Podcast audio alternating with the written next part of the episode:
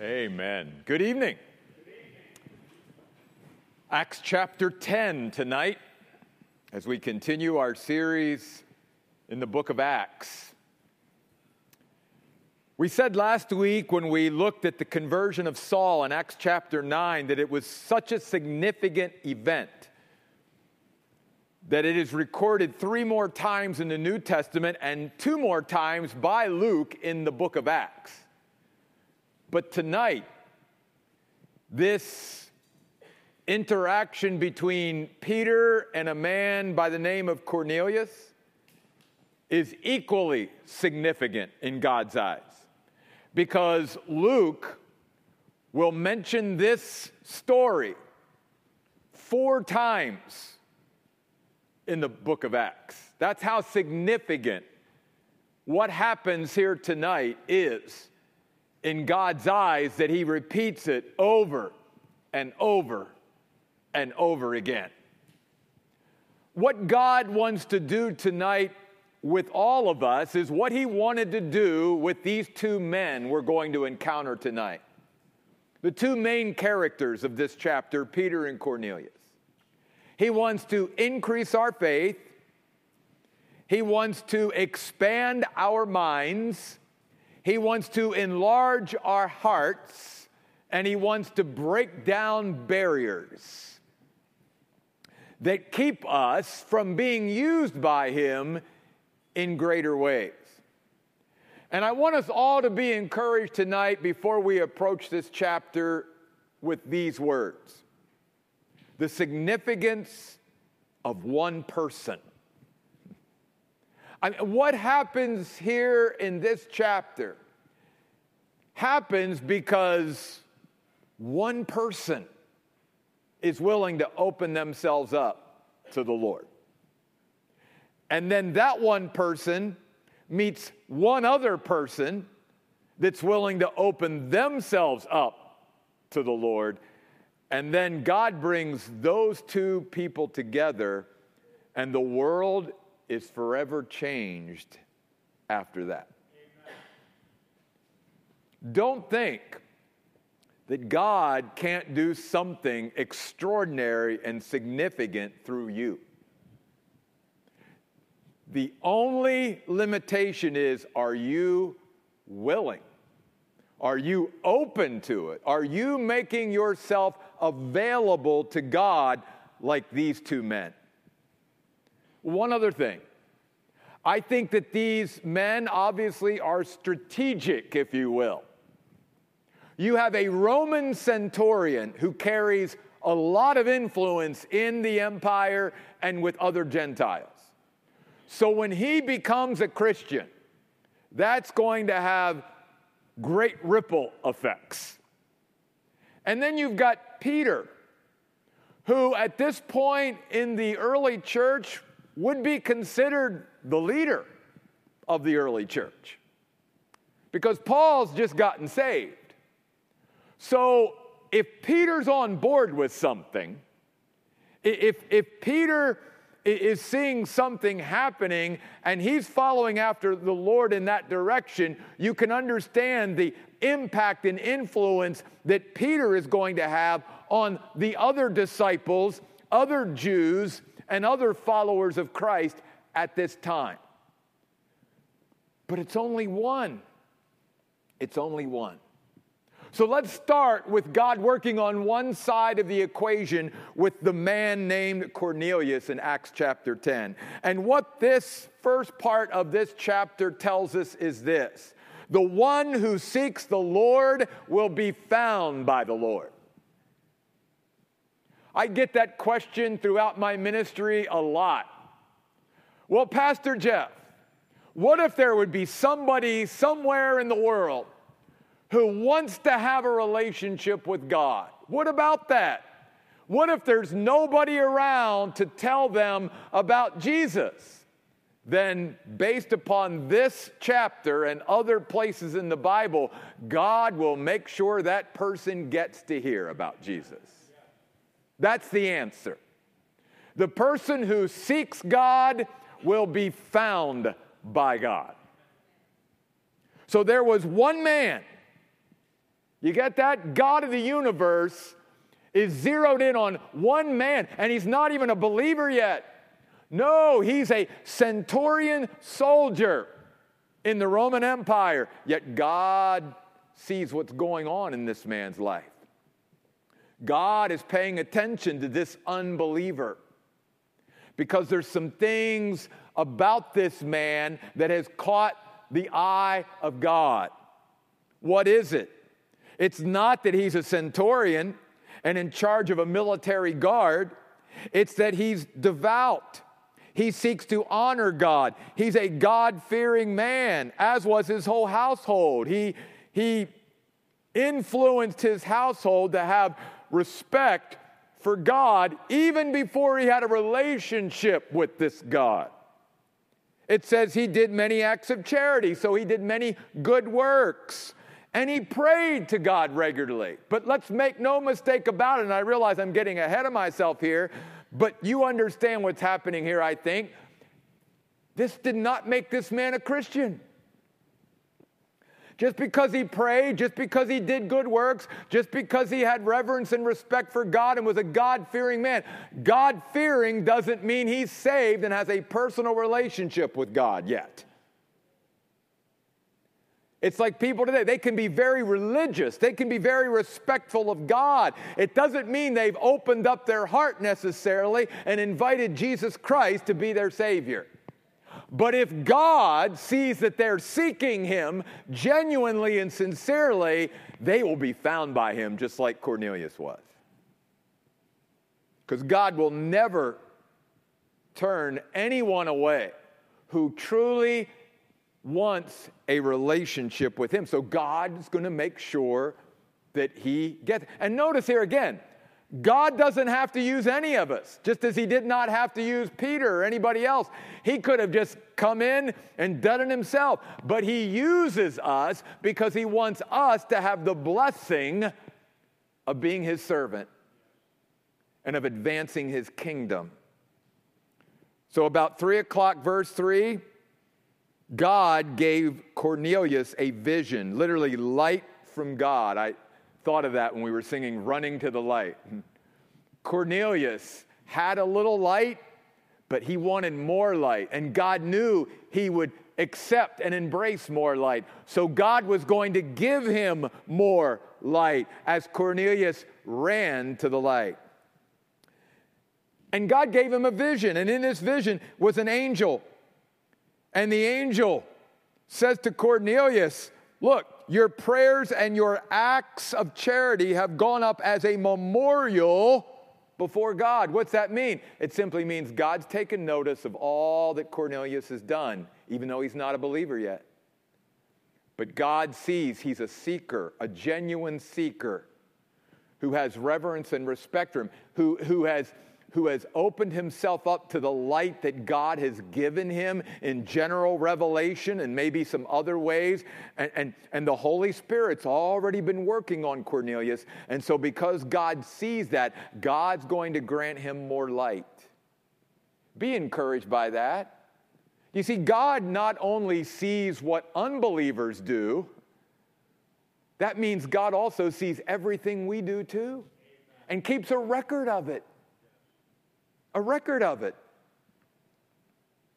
And so the angel says in the vision, Here's what I want you to do, Cornelius. Send some men to Joppa because there's someone who's staying with a man named Simon there. His name is Peter. You ask for this man, Peter, and he's going to hook you up. Right? Now, notice too about this God knows every detail about what's going on here. God knows where Peter's staying, who Peter's staying with. He's got all the angles covered. And as we've said before in our study of the Word of God, what you see here is again God working on both sides of the equation. Because when God is in something, He will be working on both ends at the same time. And we're going to see that in just a minute. So Cornelius is very obedient to this vision from God. Think about it. God even had to know that this man who's not even yet having a relationship with Him would be open to something like this. I, I think about even us as believers, and I, I was going to save this till later, but it's like part of the reason many times why God isn't doing more in our lives is because we're not open to it. If we would be more open to it, God would move more. And here's a man who's like, oh, it's a vision from God. Okay, I'll accept. Instead of going, what in the world? I, you know, questioning it all. No, he moved as God moved. And he sent three people, two servants and a soldier, to Peter in Joppa. Ah, but now notice verse 9. Now God has to work on the other end with Peter. So the next day, Peter's on the roof. He's praying. He's also hungry. So God just happens to put him in what the Bible here says in verse 10 as a trance. It simply is the Spirit of God is enabling Peter to perceive something beyond the norm. And the heaven is open. And God is giving Peter a vision. And you see what's happening there. All these animals are coming down reptiles, wild birds, and a voice from heaven, verse 13 says, Peter, get up and eat. Only Peter tells the Lord no, right? Peter says, No, certainly not, Lord. I've never eaten anything like this before that's ritually unclean. And the voice of God from heaven a second time, and then we even see in verse 16, three times says, No, you got to do it because what I have made clean, verse 15, you must not consider unclean. If God says it, that's the only thing that should matter. And what God is doing is trying to, again, expand Peter's mind, enlarge Peter's heart, break down the barriers between Jew and Gentile, because let's face it, the church now that Jesus Christ is building, there's neither male nor female, uh, nor rich or poor, no Jew or Gentile. Uh, it doesn't matter what our skin color is. It doesn't matter at all. It's, we are all one in Jesus Christ. And yet, all these prejudices and these cultural barriers and whatnot. God needed to begin to break down and get his own followers out of their comfort zone and out of their cultural barriers and, and beyond their own prejudices in order to build his church. Because he said, Go into all the world, not just to the Jewish nation, and preach the gospel, starting in Jerusalem but then Judea, Samaria, and to the ends of the earth. I think that means everybody. But his people weren't going, which is why God had to use even the persecution of Stephen to start spreading his people out and having them being obedient to his original command.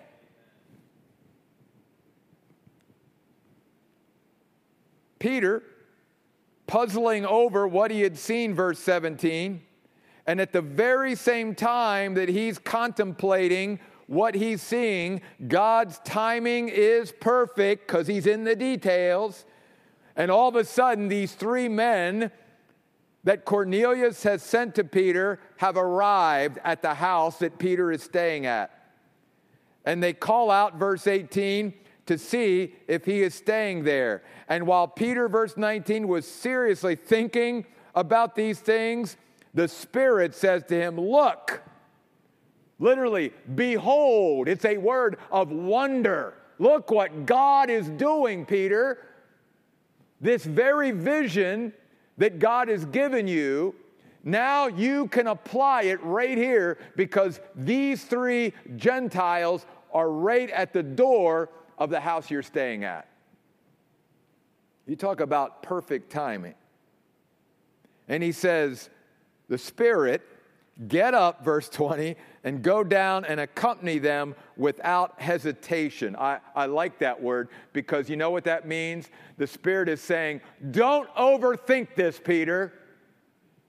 That's important because sometimes we don't do what God's asking us to do or doing it in the timing God wants because we overthink things. instead of just responding to what we know God is asking us to do. We start leaning on our own human reasoning rather than on the revelation, if you will, the clear revelation that God has given us, just as He has to Cornelius and to Peter. Peter's starting to get it now. So he goes down in verse 21 to these men and says, Here I am. Why have you come? And they recount now what Cornelius has experienced and why they are there. And notice what they say at the end of verse 22. This is huge. We have been directed by a holy angel to summon you to his house and to hear a message from you. That word message is significant because it is the word rhema, R H E M A. It is a word that is used in the New Testament to speak about a life giving, life altering message. Literally, a word that will bring life and will alter your life. God wants us to be speaking, if you will, Rhema words and giving Rhema messages. Not just messages that is our opinion and, and what we think, but literally we are to give the Word of God that is living and powerful and sharper than any two edged sword that can literally bring life into people and can alter and transform lives when it's heard and received. And they were acknowledging this is why we're here. We're not here just to, if you will, excuse the, to play church. We're not just here to, to take up space. We're here to hear something from you that's going to literally change our lives forever. Boy, wouldn't that be great if we all came and approached the Lord and His Word like that all the time? And then don't miss this we could bypass this real quick. It says in verse 23 Peter invited them in and entertained them as guests. that was a no no. He was a Jew. They were Gentiles. There's never been a Gentile cross that door.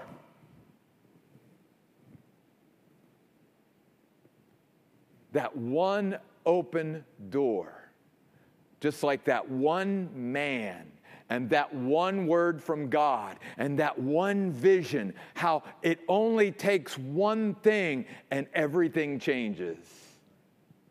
And that's what's happening here. What a door Peter opened. Is there a door God wants you to open in your life that has been shut? Just a question. Maybe not. The next day he got up, set out with them to go back to Caesarea from Joppa. The following day he enters there, and Cornelius was waiting for him. He had called all of his relatives and close friends together. Get over here. The Apostle Peter is coming to give us a message from the Lord. Can you imagine the, the expectation and the anticipation and the excitement in Cornelius's house. And remember, this is a rugged guy. This is a Roman centurion who's in charge of hundreds of Roman soldiers. And yet he's probably running around this house going, Oh my goodness, I can't wait. Because his heart is beating for God and he knows that God is going to be faithful and going to connect him in some way to, to God in a way he's never been connected before. Well, when he comes in, Peter, notice Cornelius falls and starts to worship Peter, and Peter's like, oh, no, no, no, no, no, stand up. I'm just a mortal like you are. And then notice, verse 27, something else significant. Verse 27, he continued talking with him as he went in. What a step Peter just took. Because guess what? Peter, as a Jew, has never set foot in a Gentile's house in his life. That step that Peter took into that man's house was huge. It was just one step, but it was huge. All I could think about was Neil Armstrong when he landed on the moon. That one small step. But boy, what a step it was. Well, guess what? This step was a huge step. Because what it meant when Peter opened that door and invited those Gentiles into that home that he was staying in, and then he crossed that threshold and went into a Gentile's house, it showed that God had gotten a hold of Peter's heart, and those barriers and those prejudices and those cultural barriers were starting to come down. In fact, Peter even says in verse 28 to them, he says, You know, it's unlawful for a Jew to associate or visit a Gentile. Now, unlawful, not God's word unlawful. When Peter uses that word, he's speaking about Jewish tradition. There's nothing in the word of God against it. It was Jewish tradition that the Jews had added to the word of God. It was a cultural thing, a cultural barrier. And yet, notice what Peter says Yet God has shown me I should call no person defiled or ritually unclean. In fact, Peter, down in verse 34, says this I now truly understand that God does not show favoritism in dealing with people, God is no respecter of persons. What I want us to take away from what Peter is doing and saying here is this Did you notice that Peter is the leader of the disciples. He is the leader of the early church, and yet he is still growing. He's still growing. And that should be an encouragement and an inspiration to us. It doesn't matter who we are, how far we've come with God, how much we know of God, what we've done in our life, all of us, until the day we go to glory, all have the capacity and, and should have the desire to keep growing. Because there's always more that God wants to do in and through our lives. He wants to continually increase our faith. He wants to expand our minds. He wants to enlarge our hearts. He wants to break down the walls and barriers and get us out of our comfort zone. And that's exactly what he's doing here. So that he can begin to bring Gentiles into the church and show these Jews who are Christian that we're all going to now be one in Jesus Christ. Couple other things. Beginning in verse 35 through verse 43, we learn here that our God is the most inclusive God and at the same time the most exclusive God. And I'm not contradicting myself. It's not an either or, it's a both and. That's what we need to accept about our God. He is absolutely inclusive and at the same time absolutely exclusive. Let's see what I mean by that.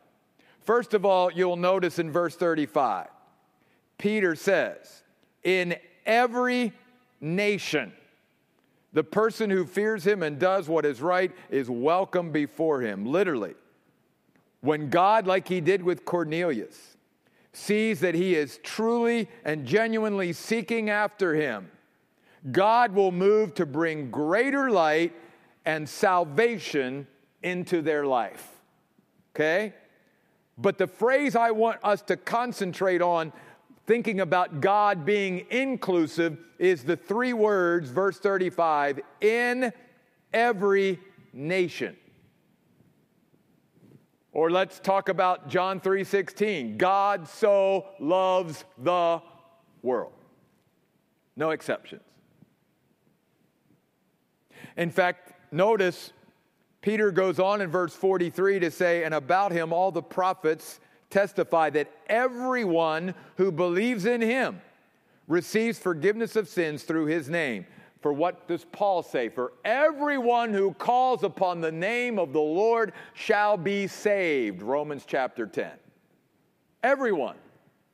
So God is an absolutely inclusive God. And the book of Revelation, the final book of the Bible, tells us that there will be, be, there will be people in heaven from every nation, every tribe, every tongue, every culture. All the world will be represented in heaven. So God is an inclusive God. So when you're out there in the world and you hear, you know, people ragging on God not being inclusive, no, no, no, that's not true. He loves everyone. He is no respecter of persons. There will be people in heaven because it doesn't matter where you and I come from and what our background is and all of that. If we truly desire a personal relationship with God, God will make sure, as He's done here with Cornelius, that someone gets to us and can share the message of Jesus Christ with us so that we can have a personal relationship with Him through Him. Inclusive. How about exclusive at the same time? Yes. Why? Because notice what Peter says at the end of verse 36. You know the message he sent to the people of Israel, proclaiming the good news of peace through Jesus Christ. He is Lord of all. The only way one can have peace with God and the peace of God is through Jesus Christ. No other way. There is no other name under heaven there's only one mediator between God and men, the man Christ Jesus. Jesus said, I am the way, the truth, and the life. No one comes to the Father except by me. And that's why then Peter goes through and starts talking about Jesus, the exclusive way to have a relationship with God. Verse 38 God anointed him with the Holy Spirit and with power. He went about doing good because God, the Father, was with him. We're witnesses of these things. They killed him, verse 39, but God the Father raised him up, verse 40, on the third day and caused him to be seen. And we are witnesses of all that God has already chosen for us to be witnesses of, because we ate and drank with him even after he rose from the dead. And then the exclusivity even comes to this point in verse 42. And if one does not accept the only way of salvation, then Jesus Christ will not be your Savior, but one day, a day that God has appointed in history, at some point, He will be your judge. And that's why Peter says, He also commanded us to preach to the people, verse 42, and to warn them that he, Jesus, is the one appointed by God the Father as judge of the living and the dead. So you see here this beautiful, to me, balance that yes, God is a totally inclusive God. Anyone and everyone who wants to know Him and have a relationship with Him, God will welcome them with open arms. But exclusive is you got to come God's way, and the only way is Jesus. The only way is Jesus. There is no other way. One final part to this story, because this story keeps rolling on throughout the rest of the book of Acts and on through history, right? I mean, you and I today are part of the church where Jew and Gentile are all one in Christ where there is no respecter of persons. We are all of equal value and worth to God, and we are all part of the same kingdom that God is building. But we've talked throughout our study of the book of Acts about the difference that the Holy Spirit makes. And you'll note then in verses 44 through 48 that this is all about the fact that God then gives the Holy Spirit to all who respond to the message of salvation. I love this, verse 44. Think about this Cornelius, his family, all his friends, they're huddled there in that house. They're ready to hear what Peter is, is teaching. And we've already heard part of what Peter wanted to share. But guess what? God had other plans. There was a divine interruption. Why? Because God already saw that people in Cornelius's home were already opening up their hearts. Peter couldn't see it, but God could see that people were starting to open up their hearts and embrace the message of salvation that Peter was giving through Jesus Christ. So notice what begins to happen in verse 44. The Holy Spirit literally fell on them. It means he took up residence, he possessed them because they heard the message. Well, the circumcised believers, who had accompanied Peter, they were greatly astonished that the gift of the Holy Spirit had been poured out even on Gentiles. By the way, I love that phrase poured out because that speaks about the abundance that God gives. As we remind each other and encourage each other, we didn't get part of the Holy Spirit, we got all the Holy Spirit. The only question is how much of the Holy Spirit has of us? How much are we w- willing to yield to the Holy Spirit? Which is why I love that song, is just one of the reasons why I love that song that Nicole has introduced to our church family beginning tonight Jesus, have it all. I mean, isn't that what it's all about? In fact, as we were singing that song, I was reminded of something that I just came across in my study today again. There's a lot of different words for the word servant in the Bible, servants of the Lord. But there's one particular word that every once in a while is used by the New Testament writers, and it's the Greek word doulos, D O U L O S. It was a word used in biblical times to speak of the under rowers of those ships. Think of Ben Hur. You ever seen the movie where those guys are literally on those boats just rowing away? And yet, through Jesus Christ, this term is given great dignity to all who are willing to embrace it. Because people like Peter and Paul and others willingly said, I love being a doulos of Jesus Christ. It's an honor to be a doulos of Jesus Christ. And what that word means is it speaks about one who does not belong to themselves anymore, they belong to someone else. And isn't that what the New Testament teaches? Isn't that what Paul said to the Corinthians? You are not your own. You have been bought with a price. Therefore, glorify God in your body because it's His, not yours. And that word doulos also speaks about one who willingly gives up their will to another. And isn't that the words of Jesus in the Garden of Gethsemane? Not my will, but your will, God. That's what that word means. And I thought of that word when we were singing, Jesus Have It All. Because to me, that word sort of captures the essence of what that song is all about. Jesus, I'm yours. Everything I've got, everything I have, it's just, I belong to you now. I'm yours.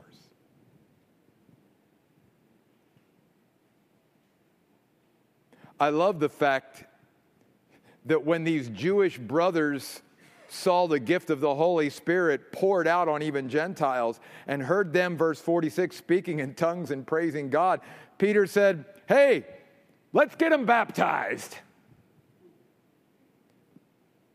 Because they've received the Holy Spirit. And that's the single undisputable, indisputable marker of true salvation. Anyone can claim to be saved, anyone can say they're a Christian. But according to the Word of God, the thing that separates the true believer is the presence of the Holy Spirit. An unbeliever, no matter how they're living or whatever, if they don't have the Holy Spirit, then they are not Christ's. But if they have the Holy Spirit, they are sons and daughters of God. That's why Paul says to the Romans, the Spirit of God bears witness with our human spirit that we are God's children. There's that internal witness inside of us. When I've dealt with people in the past who say, doubt their salvation, I simply try to say, Do you have an internal witness from God's Spirit who is living inside of you that you are God's children? Because if you've accepted Christ, you should have that internal witness that, yes, I'm a child of God.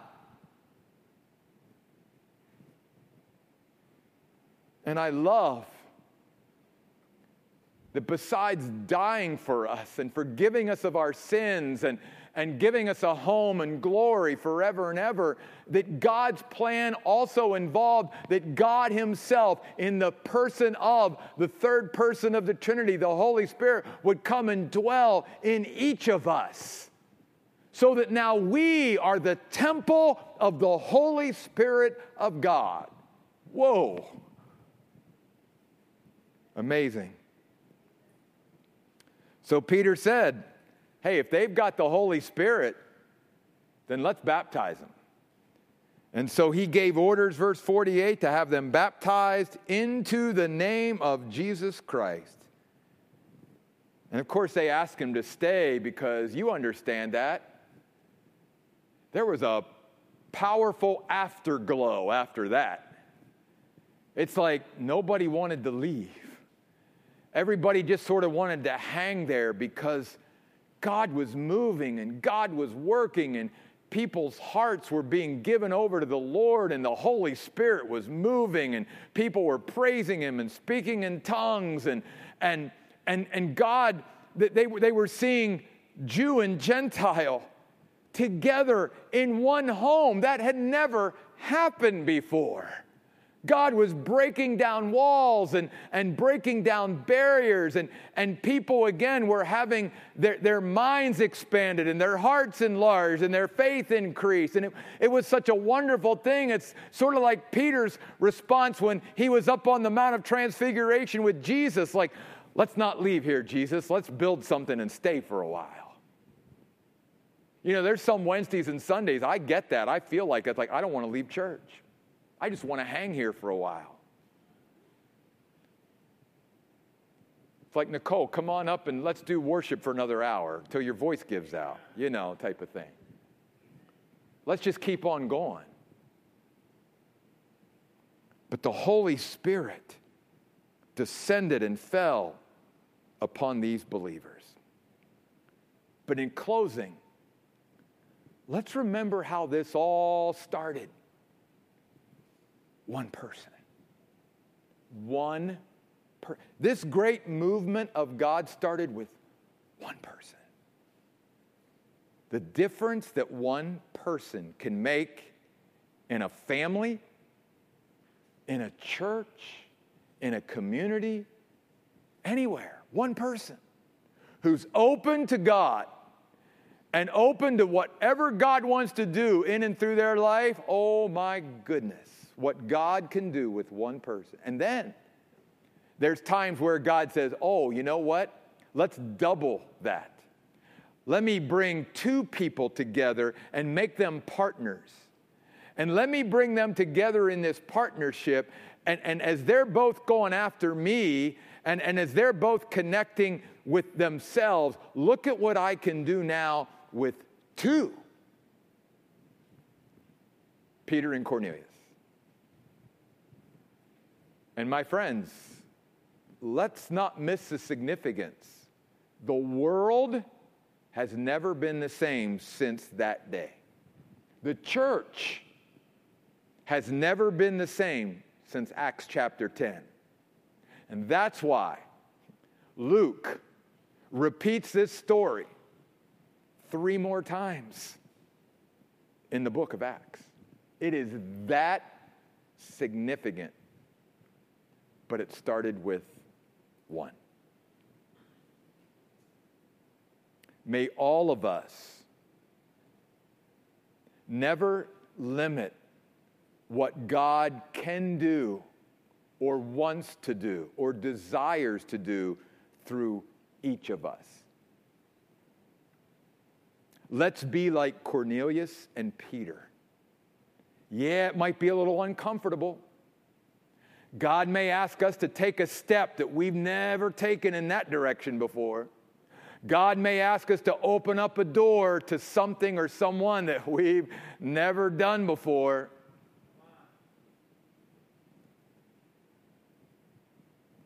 But the world can change with one revelation, one message, one word, one step, one door. Because it's God. And God can do anything. Father, we thank you tonight for this beautiful story, this wonderful story, this awe inspiring story of how you worked in Peter and Cornelius and how you worked through Peter and Cornelius. God, the world was never the same because these two men were willing to open themselves up to you, God. May all of us here tonight and those who are viewing from their homes tonight, may all of us, Lord, get to the place in our life where, Lord, we say, you know what? If you can do it through them, then you can do it through me, God. May it be so. I'm open, God. Whatever you want to do in and through me, God, to bring glory to yourself, I'm available. Here I am. And God, would you continue to use our church and draw people here so that, Lord, they can experience you and, and engage with you like they desire to, God. Because, Lord, it's just for us, it's just about worshiping you and getting into your word. And may it always, Lord, be that.